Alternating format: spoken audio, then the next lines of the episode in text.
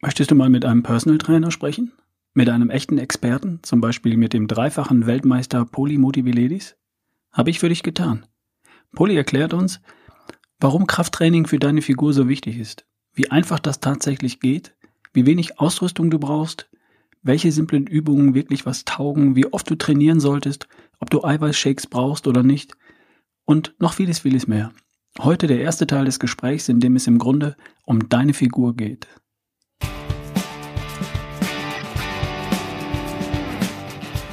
Hallo, Ralf Bohlmann hier von Erschaffe die beste Version von dir mit der Folge 132. Heute mit dem Figurexperten Poli Motividlis, dem dreifachen Weltmeister. Viel Spaß!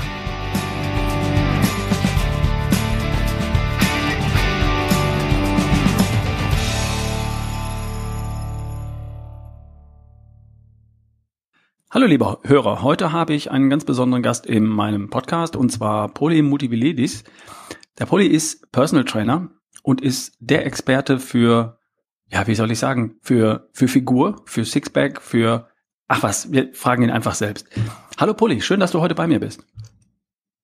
Hallo Ralf, ich grüße dich. Ich habe mich mega auf das Interview gefreut heute. Also vor allen Dingen, ich freue mich total, hier sein zu dürfen. Ja, ich freue mich, dass du da bist. Poli, du bist Experte, du bist Personal Trainer und es fällt mir ein bisschen schwer zu beschreiben, Experte wofür, Experte für Fitness, Experte für Figur. Sag doch mal, wo du herkommst und was dein Werdegang ist.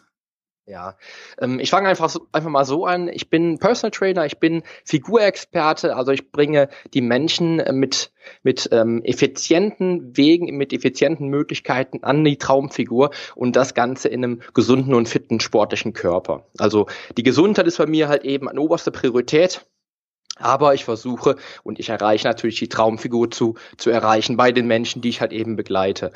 Ja, mein Werdegang ist so der klassische. Ich war so der dünne 15-Jährige damals, das untergewichtige Kind als Teenager, mit 15 Jahren hat eben mit dem Kraftsport begonnen, mit ganzen 43 Kilogramm damals. Wow. Und ja, also ich war ziemlich mager, würde ich mal sagen. Meine Eltern haben immer gesagt, wenn es windig war, pass auf, dass du dich irgendwo festhältst, dass du nicht wegfliegst. Also zum Röntgen konnte man dich damals einfach gegens Licht halten. Ja. Okay. Genau, so ungefähr.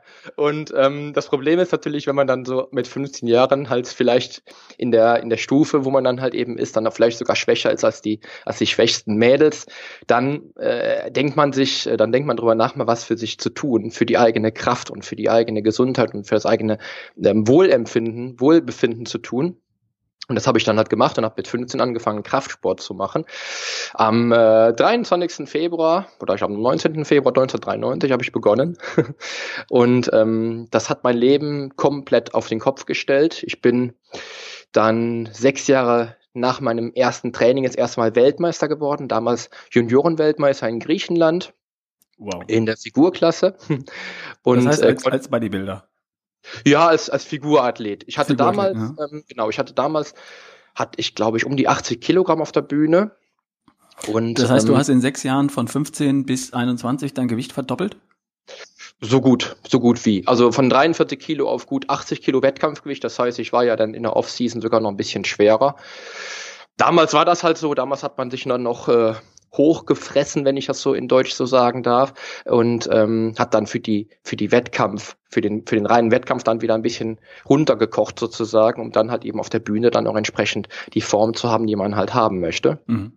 Ja, das war so der erste Schwung, und dann habe ich halt noch zweimal auch die WM bei den Männern gewinnen können. Ich bin dann ein Jahr später in die Männerklasse gewechselt. Das war damals die Fitnessklasse, und dann 2001 in der Athletikklasse habe ich dann sogar den Gesamtsieg geholt bei der WM, konnte dann die komplette Männerklasse gewinnen. Das war so mein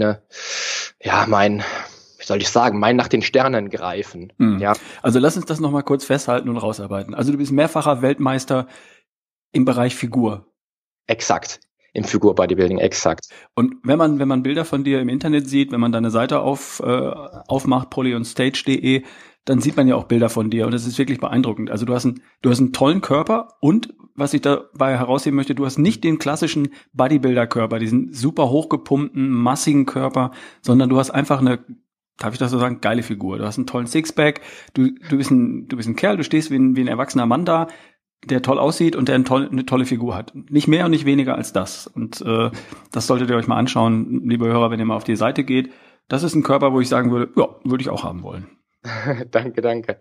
Ja, und das Witzige an der ganzen Sache ist immer, dass ich, wenn ich jetzt zurückblicke, und wenn ich jetzt, ich habe jetzt den Blick, ich habe jetzt, nächstes Jahr werden es 25 Jahre Erfahrung in der Branche, habe ich jetzt einen sehr rationalen Blick auf die ganze Sache. Und wenn ich dem 15-Jährigen damals gesagt hätte, das, was du da erreichen willst, das ist wirklich schwer zu erreichen, dann hätte ich es wahrscheinlich nicht geschafft, weil der 15-Jährige, der war ziemlich blauäugig und eigentlich sogar unrealistisch. Mhm. Ja, das ist mal das, was ich auch meinen Klienten mit auf den Weg geben möchte, wenn sie Ziele definieren.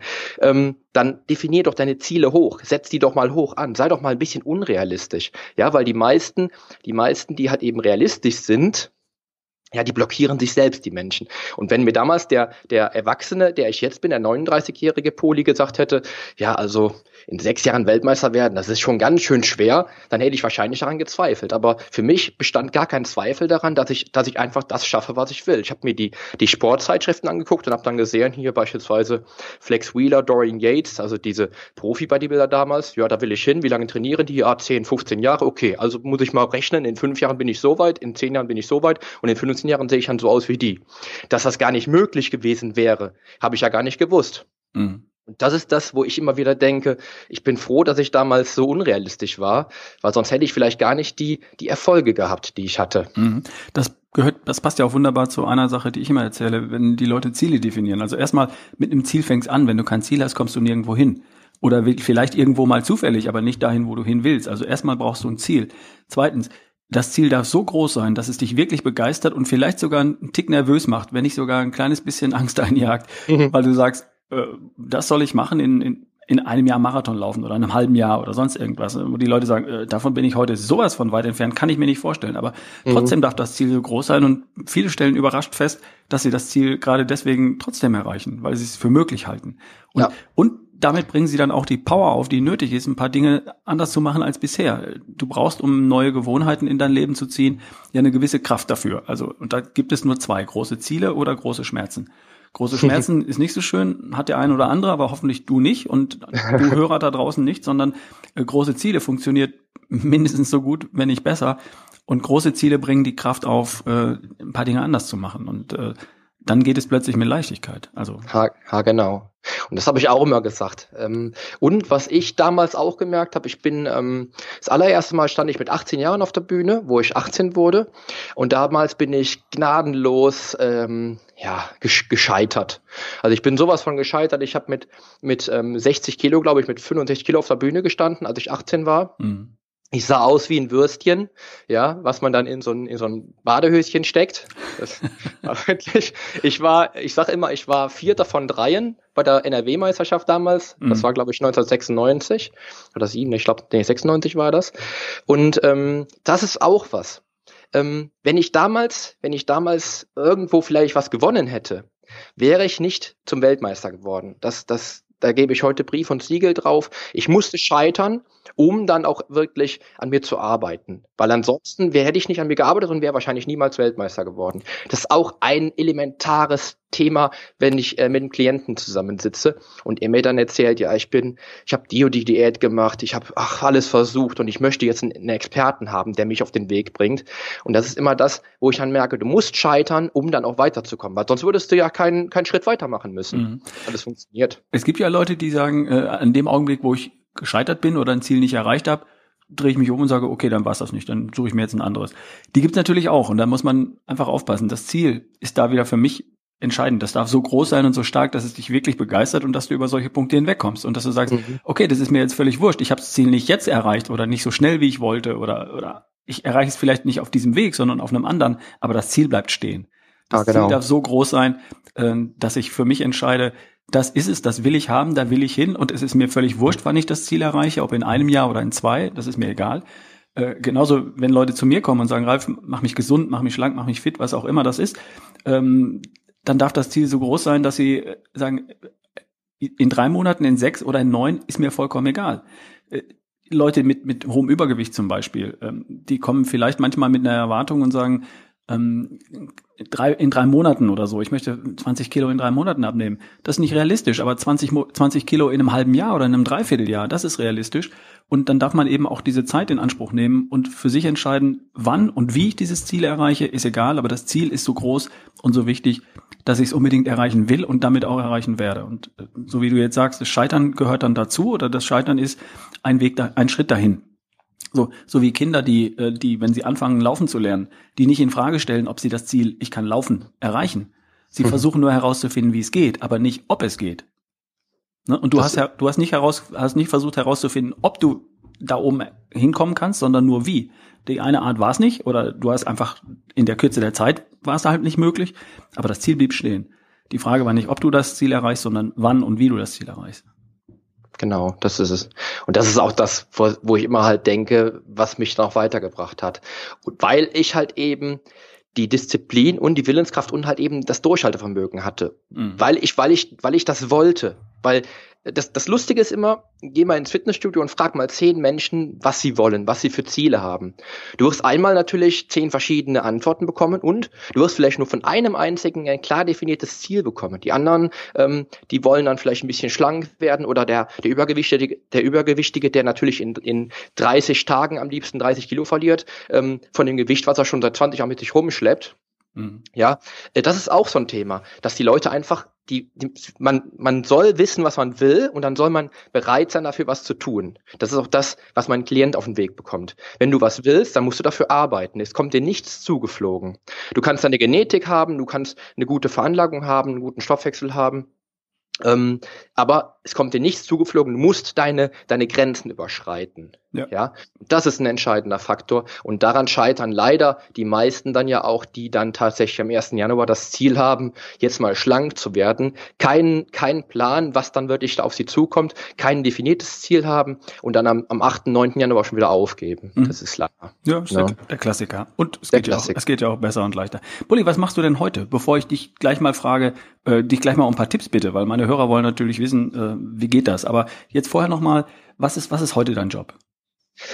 Ja, also heute ist mein Job, ich bin, wie gesagt, Personal Trainer, Ernährungscoach, Mentaltrainer, was ein großer Bereich meines ganzen Aufgabengebiets halt eben ist. Ich helfe Menschen halt wirklich, ihr eigenes Potenzial zu erkennen. Das habe ich immer wieder im Coaching, wenn ich im Mentalcoaching beispielsweise bin, dass ich einfach möchte, dass der Mensch sein Potenzial erkennt, was er selber gar nicht sieht, weil die meisten Menschen limitieren sich durch negative Glaubenssätze beispielsweise, die ich dann erstmal versuche zu transformieren in was Gutes, was Positives. Und ich begleite Menschen halt eben dann über einen kürzeren oder auch über einen längeren Zeitraum. Mein längster Klient, den trainiere ich jetzt mittlerweile seit 4 Jahren. Begleite die Menschen halt eben zur Traumfigur, ja, und versuche und helfe den Menschen halt eben Ziele zu definieren, ja, und Ziele zu erreichen und dann sich vielleicht auch wieder ein Ziel zu stecken, was dann vielleicht noch mal ein bisschen höher ist, was noch ein bisschen weiter weg zu sein scheint und wo ich denen wirklich dann zeige, guck mal, du kannst das auch schaffen. Du musst einfach nur nach den Sternen greifen. Und was hindert dich? Was hindert dich daran, hohe Ziele zu haben? Wenn du es nicht erreichst, dann hast du vielleicht nicht genug dafür gearbeitet oder es war dir nicht wichtig genug. Ja, was ja auch immer wieder ein Problem ist, dass viele Menschen halt eben dann vielleicht ein klar definiertes Ziel haben, aber der Leidensdruck ist nicht so groß, dass sie dafür über ihre Grenzen gehen. Wenn es unbequem wird, hören sie auf. Ja, und das versuche ich dann auch im Coaching natürlich rauszuarbeiten, um dann wirklich zu zeigen, es gibt nicht die Wunderpille, es gibt viele, viele Gesetzmäßigkeiten, die du beachten musst, aber es gibt nicht die Wunderpille, du musst was dafür tun, wenn du was erreichen willst. Mhm. Eindeutig. Also du begleitest Menschen da über kurz- oder über längere Zeiträume und bietest dein Coaching an und auch andere Veranstaltungen, Seminare, Workshops oder was machst du da? Also Workshops relativ wenig, möchte ich aber im Jahr 2018 auch wieder mehr mit einbinden. Das habe ich jetzt die letzten 2 Jahre eigentlich fast gar nicht gemacht. Ich habe eigentlich nur 1:1 Coachings gemacht. Mhm. Durch ein paar Gruppentrainings mal gemacht. 2018 möchte ich aber auch Webinare anbieten und auch wieder Workshops und Seminare halt eben anbieten, um da natürlich auch einfach mehr Menschen zu erreichen. Halt ähnlich wie mit dem Podcast zum Beispiel, wo ich auch klein angefangen habe und mittlerweile jetzt ja so knapp 10.000 Leute im Monat schon erreiche, was ich auch toll finde, um einfach viel, viel mehr Menschen helfen kann damit. Aber grundsätzlich erreiche ich natürlich das meiste mit wirklich 1:1 Begleitung halt, wo ich wirklich live bei den Menschen bin und da halt eben eingreifen kann und tatsächlich Hilfsmittel an die Hand geben kann und wirklich coachen kann halt. Okay, cool. Ja. Pass auf, nachher am Ende des Gesprächs geben wir dem Hörer nochmal ein paar Details und Informationen, wie man zu dir kommt. Aber jetzt mal zum Thema. Die Leute wollen von jemandem wie dir, der weiß, wovon er spricht und der Figurexperte ist, natürlich wissen, wie es geht. Ich habe mir ein paar Fragen notiert. Fangen wir mal mit der ersten auf meinem Zettel an. Also ich kenne sehr viele Leute, die ich bei mir erlebe, die zu mir kommen, die haben schon ein bisschen Fitnessstudio-Erfahrung, die haben mal ein bisschen was ausprobiert, haben sich mal angemeldet im Januar im Fitnessstudio, sind da mal hin, haben ein paar Erfahrungen gemacht. Und es gibt natürlich auch welche, die haben noch nie Krafttraining gemacht. Frauen wie Männer, die haben noch nie mit Hanteln, mit schweren Gewichten gearbeitet. Wie kann der Einstieg da überhaupt sein? Ja, das ist immer so eine Sache. Also ich habe, da gibt's zwei Möglichkeiten aus meiner persönlichen Sicht. Die eine Möglichkeit ist, der Mensch schnappt sich Turnschuhe und beginnt an zu laufen. Ja, das ist eher so deine Fachbereich. Der andere Bereich wäre, man schnappt sich eine Stange, wo an beiden Enden Gewichte befestigt sind. Das ist der Einstieg, den ich gemacht habe, der Bodybuilder-Einstieg. Grundsätzlich gibt's aber wirklich tatsächlich feste Größen, auf die man sich beziehen muss. Wenn man anfangen möchte, sollte man sein Ziel klar definieren. Da gehe ich in der Regel nach der SMART-Formel tatsächlich auch wirklich ganz klassisch vor, ja, die du auch, glaube ich, mal in deinem Podcast angesprochen hast. Ja, ich habe es erwähnt, ich arbeite auch ganz gerne mit Bildern. Also wenn die Leute ein Bild von sich richtig im Kopf haben, dann ist das schon mal ein guter Anfang und ein Bild und ein Gefühl dazu. Ein Bild aus der Vergangenheit, wenn Sie sagen, viele meiner Hörer sind ja irgendwo im Erwachsenenalter, ne? Also die sind jetzt nicht 16 oder 15 und versuchen, ihre Version 1.0 zum ersten Mal zu erschaffen, wie bin ich als Erwachsener, sondern die sind schon erwachsen, schon auch ein paar Jahre, stehen mitten im Leben und sagen dann, die Form von Erwachsener, die ich jetzt geworden bin, die ist okay, die ist cool, die mag ich und da geht auch noch ein bisschen was. Die könnte auch ein bisschen anders aussehen und die schaffen so eine Version 2.0 von sich. Das ist mir so gegangen vor einigen Jahren und das geht vielen meiner Hörer so. Und für die ist natürlich interessant, auch mal zurückzugucken und sagen, Mensch, vor 8 oder 10 oder 12 Jahren, da habe ich genauso ausgesehen, so würde ich gerne wieder aussehen. Oder die finden ein Bild im Außen und sagen, ich würde so gern aussehen wie der da, wie, was weiß ich, ein Schauspieler, ein Sportler, Robert Lewandowski oder Poli Motividlis oder wie auch immer. Die finden ein Bild. Also ich arbeite gerne mit Bildern. Und für manche funktionieren auch smarte Ziele mit einer Zahl. Ich wiege am 18. Juni 2018 75 Kilo bei 8% Körperfett oder so. Das funktioniert bei manchen. Und bei manchen funktionieren Bilder eher, wo sie sagen, ich habe kein Gefühl dafür, wie viel Kilo das aussehen, wenn ich so aussehen möchte, so aussehe, wie ich aussehen will. Wie viel Kilo das dann sind, das weiß ich nicht. Und das ist mir im Grunde auch egal. Ich habe ein Bild davon im Kopf. Aber egal, wie es ist. Das fängt auf jeden Fall mit dem Ziel an. Ne? Genau, das Ziel.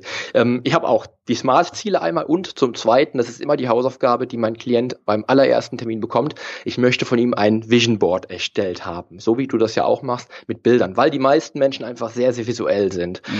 Wie du schon erklärt hast, was ich sehr, sehr wichtig finde.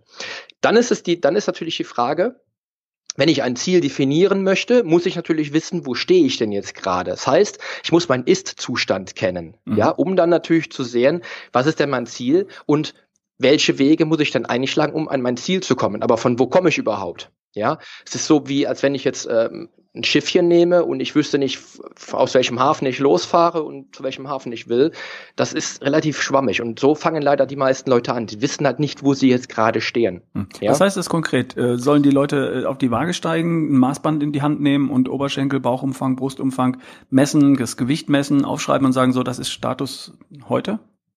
Genau, man könnte natürlich gucken, die Waage ist jetzt nicht unbedingt mein Werkzeug, was ich verwende. Natürlich lasse ich es mit einfließen. Wenn man aber jetzt beispielsweise alleine startet, dann wäre zum Beispiel die Waage ein Thema, was man nutzen könnte. Was allerdings viel, viel wichtiger ist, da kommen wir wieder zum Visuellen, ist das Spiegelbild. Das heißt, ich würde das Spiegelbild auch fotografisch vielleicht festhalten. Dann würde ich mir ein Maßband nehmen und mindestens meinen Bauchumfang messen, weil ich da natürlich einen guten Parameter habe, der relativ gleichwertig auch wieder nachzumessen ist, weil der Bauchnabel nicht rauf und runter wandert. Und dann kann man vielleicht noch, da muss man gucken, das mache ich in meinem Coaching halt eben, eine Fettmessung machen mit einem Kaliper, mit einem Fettkaliper zum Beispiel. Was nicht ganz einfach ist, das sollte man schon 2-3 Mal gemacht haben, damit man nachvollziehbare Werte bekommt. Ne? Ja. Genau, das ist nicht ganz einfach. Aber dann hätte man schon mal einen Ursprungswert. Man hat sein Spiegelbild, man wüsste, wie ist der Bauchumfang beispielsweise und was wiege ich jetzt gerade. Ja? Und dann wird auch den Leuten, wenn sie dann halt eben weiter auf dem Weg halt eben voranschreiten, auch mit halt eben klar, wie unwichtig doch dann tatsächlich die Waage ist und wie wichtig die anderen Parameter wären, wie die Körperzusammensetzung zum Beispiel, die für mich ein wichtiger Parameter ist, den ich immer wieder festhalten muss. Das heißt, du kontrollierst dann den Fortschritt zum Beispiel am Bauchumfang und am Körperfett? Ja, genau. Das kontrolliere ich alle 3 Monate bei meinen Klienten. Das würde ich jetzt als Einsteiger häufiger machen, weil natürlich Einsteiger viel, viel schnellere Fortschritte machen als beispielsweise jetzt jemand wie ich, der seit 25 Jahren trainiert. Also bei mir ist es ein Vielfaches der Zeit, die ein Anfänger benötigt. Ah ja, klar. Ich meine, du guckst auch in den Spiegel und du fühlst ihn nicht rein und du spürst ja auch und weißt, wo du gerade stehst. Also ich glaube nicht, dass du dann noch viele Messparameter brauchst, so wie ich auch als Läufer. Ich laufe die ersten, weiß nicht, paar 100 Meter und ich fühle, ob ich gute Beine habe oder schlechte. Und dann kann ich dir später auf 3 Sekunden genau meine Kilometerzeit sagen, die ich gelaufen bin oder konnte das zumindest. Jetzt im Moment bin ich nicht sehr in Übung, aber das wird bei dir ähnlich sein. Ne? Ja, allerdings ist es natürlich bei einem Klienten schwer, dann tatsächlich auch Autoregulation beispielsweise mit ins Training einfließen zu lassen, weil er einfach am Anfang gar nicht so das Empfinden hat. Aber das ist natürlich bei dir vollkommen richtig, logisch. Ja, das heißt also, ich schaue einfach halt, wo stehe ich? Und kann dann halt entsprechend halt dann auch mein Ziel auch tatsächlich von einem Ist-Zustand aus halt eben angehen, ja. Dann habe ich mein Ziel definiert und dann muss ich gucken, was muss ich denn tun, um halt eben an mein Ziel zu kommen. Jetzt habe ich das klassische Beispiel bei den Frauen zum Beispiel. Frau meldet sich im Fitnessstudio an und steht 2 Stunden auf dem Stepper und macht dann noch eine Po-Übung und noch eine Bauchübung. Ja, das ist ungefähr so, wie du das immer erklärst, die Axt und das Schleifpapier. Sie geht erstmal mit Schleifpapier ran und hat aber die großen Player gar nicht auf dem Schirm, die dann eben wichtig sind. Das heißt, sie hat nicht die großen Muskelgruppen antrainiert. Sie geht vielleicht klar ins Cardio-Training und erreicht dann eine gewisse Körperfettreduktion, hat aber nicht den wirklichen Plan, um dann tatsächlich dann auch mit der Formel ans Ziel zu kommen. Das heißt, ich muss natürlich die Gesetzmäßigkeiten kennen. Und muss kennen und muss wissen, was bringt denn am schnellsten den Erfolg? Mhm. Genau, jetzt ganz entscheidender Punkt, weil die Frau würde sofort einhaken und sagen, ja, große Muskelgruppen, ich will ja gar nicht große Muskeln. Genau, das wird sie auch, ja, wenn ich dann beispielsweise dann mal was einwerfe und mal frage, wie ihr Krafttraining aussieht, dann kriege ich dann immer die Antwort, ja, also wenn ich meine Beine trainiere, dann werden die riesengroß, die werden so dick, ja, und wenn sie ihre Arme trainiert, werden die natürlich auch so dick. Ja, und dann sage ich immer, wenn alle Frauen so einen extrem starken, schnellen Stoffwechsel hätten wie du, dann hätten wir nur noch Profi-Bodybuilderinnen mit riesen Armen, riesen Beinen. Mhm. Ich sage aber dann zum Schluss, das Problem ist bei der Frau, dass der Testosteronspiegel einfach nicht so hoch ist, die Frau einfach nicht so viel Muskelmasse halt eben auch aufbauen kann, wie beispielsweise ein Mann in der gleichen Zeit aufbauen könnte. Und zum Schluss ist es so, dass die Frau, wenn sie das Ziel erreichen möchte, in die Traumfigur zu kommen, genauso trainieren müsste wie ein Mann. Das ist leider der Fakt, ja. Denn die Frau wird selbst mit 10 Stunden pro Woche nicht das Gleiche erreichen können an Muskelzuwachs, was ein Mann mit 1 Stunde in der Woche vielleicht erreichen kann. Naja, will sie ja auch gar nicht. Muskelzuwachs in dem Sinne. Sie will ja Fitnessziele erreichen. Ne? Und die Aussage dahinter steckt ja eigentlich, auch wenn du Figurziele, eine schlanke, sportliche, feminine Figur haben möchtest, dann darfst du auch große Muskeln trainieren und nicht nur auf dem Stepper ein bisschen Bauch pro Beine machen, sondern dann darfst du große Muskelgruppen trainieren, richtig? Ha, genau, exakt. Und das sollte sie auch. Das heißt, da versuche ich immer so ein bisschen das Pareto-Prinzip einfließen zu lassen und versuche den Leuten zu vermitteln, welche 20% deiner Aktivitäten bringen denn tatsächlich den Großteil des Erfolgs, des Zieles. Ja, und da ist es für mich einfach so, das hat sich in den letzten 100 Jahren nicht verändert, dass komplexe Muskelgruppenübungen halt eben trainiert werden sollten, wie beispielsweise Kniebeugen, Bankdrücken, Schulterdrücken, solche Sachen, Kreuzheben. Das sind wirklich dann Übungen, die dann auch nachweislich natürlich den größten Effekt bringen, weil sie halt eben den Großteil der Muskelmasse halt eben ansprechen. im Vergleich zu einem Stepper beispielsweise, wo dann irgendwann die Brust- und die Oberarmmuskulatur wahrscheinlich atrophieren würde und die Beine einfach vielleicht ein bisschen schlanker werden, aber die Frau insgesamt Muskeln abbauen würde, weil der Körper natürlich halt eben runterfährt für das, was er halt eben stoffwechseltechnisch nicht ansteuern will, ja. Wenn ich halt auf einem Stepper stehe beispielsweise, brauche ich halt meine Brustmuskulatur nicht und die würde dann natürlich ein bisschen abbauen auf lange Sicht, wenn ich nicht dagegen wirke, weil das ist wieder das Problem, dass wir einen Ausgangsniveau haben und wenn wir nichts dafür tun, um das Ausgangsniveau zu erhöhen, wird das Ausgangsniveau auf jeden Fall nach unten gehen, ja. Das heißt, wir sollten, um den Status Quo zu halten, natürlich auch dann die entsprechenden Maßnahmen ergreifen, die dann dafür sorgen, dass wir den Punkt auch halten können. Und das wäre natürlich mit so einem Ausdauertraining, unplanmäßiges Krafttraining vielleicht auch nicht möglich. Ja, das muss man einfach so sehen. Poli, wie sieht denn ein Einstiegsprogramm aus? Mal angenommen, pass auf, wir nehmen jetzt mal Avatare, also zwei Beispiele, zwei Mustertypen. Also da kommt ein Mann, der ist 40 Jahre alt, plus minus 10, ist mir wurscht, der hat ein kleines Bäuchlein und die Arme und die Brust sind nicht ganz so breit und so kernig, wie er das gerne hätte. Also er hätte gerne ein bisschen mehr Oberkörper und er hätte gerne ein bisschen weniger Bäuchlein. So, und dann haben wir eine Frau, die hat ein Kind, ist 7, 8, 9 Jahre alt, egal. Nach der ersten Schwangerschaft kamen ein paar Kilo dazu und die hat sie immer noch irgendwie so auf den Rippen und kriegt die nicht nachhaltig weg. Und außerdem bilden sich so langsam Winkeärmchen, so ein kleines bisschen Schmabelkram. Das möchte sie alles nicht haben. Sie hätte gerne wieder diese mädchenhafte, sportliche Figur und einen flachen Bauch. So, wie fängt jemand an? Was ist ein Einstiegsprogramm für diese beiden Typen? Wie gesagt, das Einstiegsprogramm würde dann theoretisch, bis natürlich, wenn ich dann individuelle Faktoren halt mit einbeziehe, würde das theoretisch vielleicht sogar gleich aussehen. Bei mir ist es so, dass ich halt unheimlich viele Klienten habe, die weder ins Fitnessstudio gehen, noch Werkzeug zu Hause haben, mit dem sie arbeiten können. Mhm. Das heißt, ich fange also im Grunde genommen immer mit Körpergewichtsübungen an, die jeder überall, der Manager im Hotel, auf Geschäftsreise überall machen könnte. Das heißt, ich würde beispielsweise 3, 4, 5 Übungen nehmen. Zum Beispiel würde ich der Frau die Kniebeugen aufschreiben, ja, die auch der Mann natürlich braucht, weil er natürlich große Muskelgruppen ansteuern will und natürlich dadurch, weil er große Muskelgruppen ansteuert, natürlich auch eine höhere Verbrennung hat halt eben, weil er halt viel Muskelmasse bewegt. Ja, die Frau findet die Kniebeuge toll, weil sie natürlich einen tollen Po macht, tolle Beine macht und der Mann wird seinen Vorteil daraus ziehen, weil sie halt eben gute Beine machen und nachdem auch natürlich das Bauchfett schmilzen lässt. Ja. Ah ja. Dann, weil der Klassiker ist dann gerne Kniebeugen, da mache ich ja nur gerade den Oberschenkel und das soll alles sein. Die steht bei mir auch ganz oben. Das ist für mich auch die Übung, die ganz, ganz vorne steht. Cool, das auch von dir zu hören. Also ich möchte das nochmal rausarbeiten für die lieben Hörer da draußen.